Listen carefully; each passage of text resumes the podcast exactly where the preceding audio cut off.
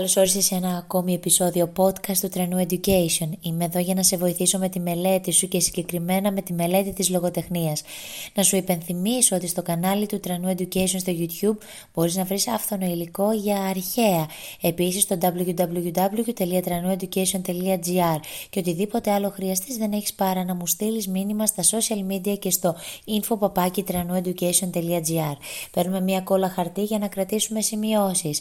Μας βοηθάει να καλλιεργήσουμε καλλιεργούμε έτσι την κριτική μας σκέψη και φυσικά να ξέρουμε πώς απαντάμε επαρκώς σε μια ερώτηση που θα μας θέσουν και να προετοιμαστούμε για τις ενδοσχολικές εξετάσεις.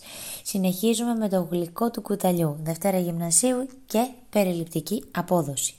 Το ποίημα αυτό παρουσιάζει τον αφηγητή να θέλει να επιστρέψει στη πατρίδα του, στα κατεχόμενα εδάφη της Κύπρου, για να ανακαλύψει, να δει τις ρίζες του και να δει το πατρικό του. Συναντά εκεί τη νέα διοκτήτρια η οποία είναι μουσουλμάνα. Παρά τις διαφορές τους είναι φιλόξενη. Τον δέχεται μέσα και τον κερνά γλυκό και φρούτα. Επιπρόσθετα τον ξεναγεί μέσα στο σπίτι. Όταν ο αφηγητής φτάνει στην κρεβατοκάμαρα βλέπει το κάδρο με τη φωτογραφία της μητέρας του που ήταν σε νεαρή ηλικία. Εκείνη Νόμιζε πως ήταν ηθοποιός, αλλά παρόλα αυτά δείχνει γενεοδορία και του επιτρέπει να το πάρει. Ο αφηγητής σκέφτεται να μην συνεχίσει άλλο τη συζήτηση για να μην δημιουργήσει ένα επιβαρημένο κλίμα καχυποψίας και κρατάει την ελπίδα ότι κάποια στιγμή όταν επισκεφτεί ξανά το πατρικό του η κυρία θα του επιτρέψει να ξαναμπεί μέσα. Ποια είναι τα κεντρικά θέματα του ποίηματος; Μπορούμε να πούμε ότι είναι η αγάπη και η νοσταλγία της κατεχόμενης πατρίδας. Επίσης το αίσθημα της αδικίας για τα πάτρια εδάφη που χάθηκαν. Το έθιμο της φιλοξενίας, και η πολιτισμική διαφορά. Η διαφορά ανάμεσα σε έναν Έλληνα και μια Τουρκάλα, έναν Χριστιανό και μια Μουσουλμάνα. Η διαφορά στις ε, αντιλήψεις, στα ήθη και τα έθιμα.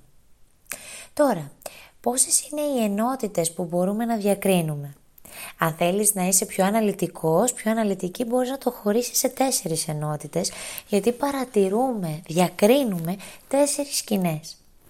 Η πρώτη ενότητα μπορούμε να πούμε ότι είναι η πρώτη στροφή, καθώς ο αφηγητής είναι μπροστά στο σπίτι και έχουμε το κίνητρο της επιστροφής. Η δεύτερη ενότητα ε, αποτελείται από τους στίχους, από τη στροφή την δεύτερη και την πέμπτη, που έχει να κάνει με την φιλική υποδοχή του αφηγητή. Η τρίτη ενότητα από την έκτη ως την ένατη στροφή, που ασχολείται με την επίσκεψη στο εσωτερικό του σπιτιού και τις σκέψεις του αφηγητή. Τέλος, η τέταρτη ενότητα είναι η δέκατη στροφή, καθώς ο αφηγητής αποχωρεί και συμβιβάζεται με την πραγματικότητα. Αν δεν θέλεις να είσαι τόσο αναλυτικός, τόσο λεπτομερής ή δεν θέλεις να θυμάσαι τόσες πολλές ενότητες, δεν έχεις παρά να το χωρίσεις σε δύο. Από τον στίχο 1 με 14 και έπειτα από το στίχο 15 μέχρι 36. Το βασικό είναι να μην παπαγαλίζουμε τους στίχους, αλλά να μπορούμε να αντιληφθούμε τις ενότητες που υπάρχουν παρατηρώντας τα σκηνικά που εναλλάσσονται. Πώς σχετίζεται ο τίτλος με το περιεχόμενο του ποίηματος, τι σχέση έχει το γλυκό του κουταλιού με το κεντρικό θέμα, με την επιστροφή στα πάτρια εδάφη; Πρώτα πρώτα μπορούμε να πούμε ότι ο τίτλος είναι συμβολικός. Συμβολίζει αυτή την γλυκύτητα ε, της επιστροφής στα πάτρια εδάφη, αυτό το γλυκό συνέστημα που θα λάβει ο αφηγητής. Επιπρόσθετα όμως στην ένατη στροφή παρατηρούμε ότι γίνεται αναφορά σε αυτό το γλυκό του κουταλιού. Σαν πως γνωρίζει πόσοι αιώνες κύλησαν, ήσαμε που να φτάσουμε στη σύνταξη γλυκό του κουταλιού. Μεγάλο θέμα. Εδώ ο αφηγητής μπορούμε να πούμε ότι εκφράζει την αγανάκτησή του. Έχει ηρωνία στο σχόλιο του. Ηρωνία για το πώς αντιλαμβάνεται τα πράγματα η νέα ιδιοκτήτρια και όλοι όσοι εγκαταστάθηκαν στα σπίτια όσων ανθρώπων αναγκάστηκαν να ξεριζωθούν. Εδώ το γλυκό του κουταλιού συμβολίζει την παράδοση, συμβολίζει τον πολιτισμό.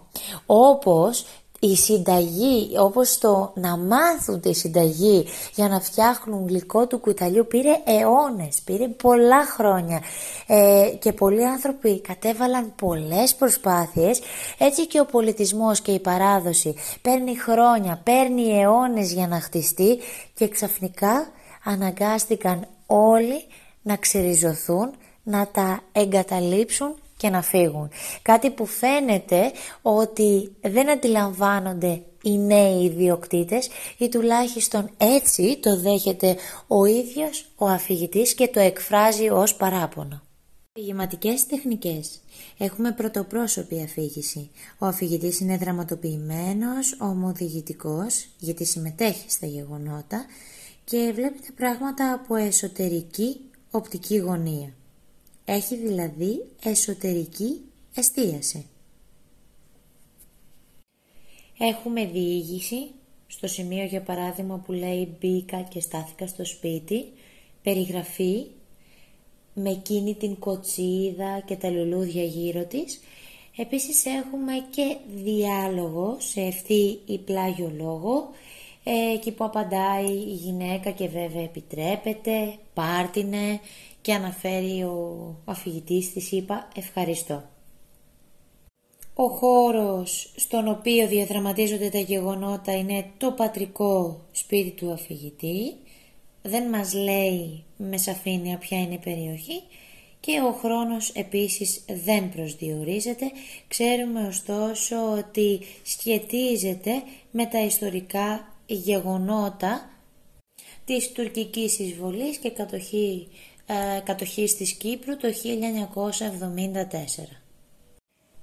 Η γλώσσα είναι δημοτική, έχουμε βέβαια αρκετούς ιδιωματισμούς, λέξεις της προφορικής ομιλίας, λέξεις κυπριακές, λέξεις που φτιάχνει ο ίδιος ο ποιητής.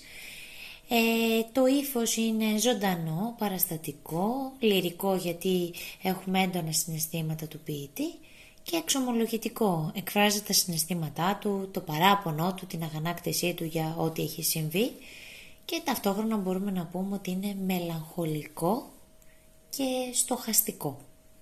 Πάμε τώρα στην περιγραφή των δύο κεντρικών προσώπων, του αφηγητή και της νέας ιδιοκτήτριας.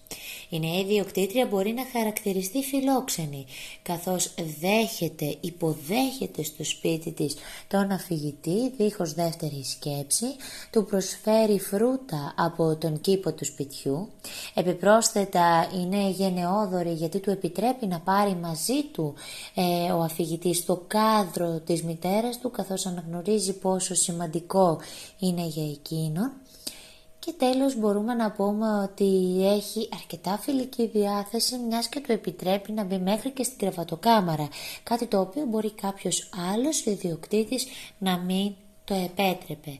Φαίνεται επομένως να δείχνει κατανόηση για τα συναισθήματα του αφηγητή.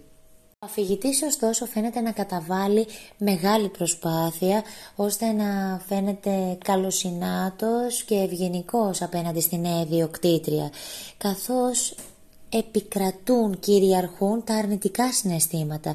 Είναι γεμάτος παράπονο και αγανάκτηση για όσα έχουν συμβεί, για το γεγονός ότι αναγκάστηκε να εγκαταλείψει τον κήπο του, το σπίτι του αυτός και η οικογένειά του.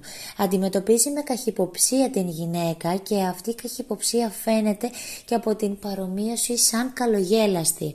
Θεωρεί ότι η γυναίκα αυτή έχει μια προσποιητή χαρά, μια προσποιητή φιλική διάθεση. Τον ενοχλεί το γεγονός ότι δεν συμμερίζεται, δεν κατανοεί τα συναισθήματά του όταν αντικρίζει το πορτρέτο της μητέρας του σε νεαρή ηλικία. Ωστόσο, προσπαθεί, όπως προανέφερα, να είναι ευγενικός και καλοσυνάτος για να διατηρήσει την πιθανότητα και την ελπίδα να του επιτραπεί ξανά η είσοδος στο πατρικό του σπίτι. Κατανοεί λοιπόν ότι πρέπει να συγκρατήσει τα συναισθήματά του, βάζει σε πρώτη θέση τη λογική και κατανοεί πως αν συνεχίσει τη συζήτηση θα γίνει πιο αρνητικό το κλίμα μεταξύ τους. Οπότε αναγκάζεται να αποχωρήσει και να διατηρήσει την ελπίδα της επιστροφής του ζωντανή μέσα του. Αυτά για το γλυκό του κουταλιού. Αν θέλεις να βρεις φύλλα εργασίας για ηλιάδα, λογοτεχνία και γλώσσα και πρότυπα εκθέσεων, δεν έχεις παρά να επισκεφτείς το www.tranueducation.gr που θα βρεις την καρτέλα υλικό της αντίστοιχης τάξης. Επίσης, στο Instagram και το Facebook του Tranu Education αναρτώ θέματα δημιουργικής γραφής και πρότυπα εκθέσεων γραμμένα με καλή διάθεση και φαντασία από τους μαθητές μου. Αυτά. Ελπίζω να σου φάνηκε χρήσιμο το υλικό αυτό.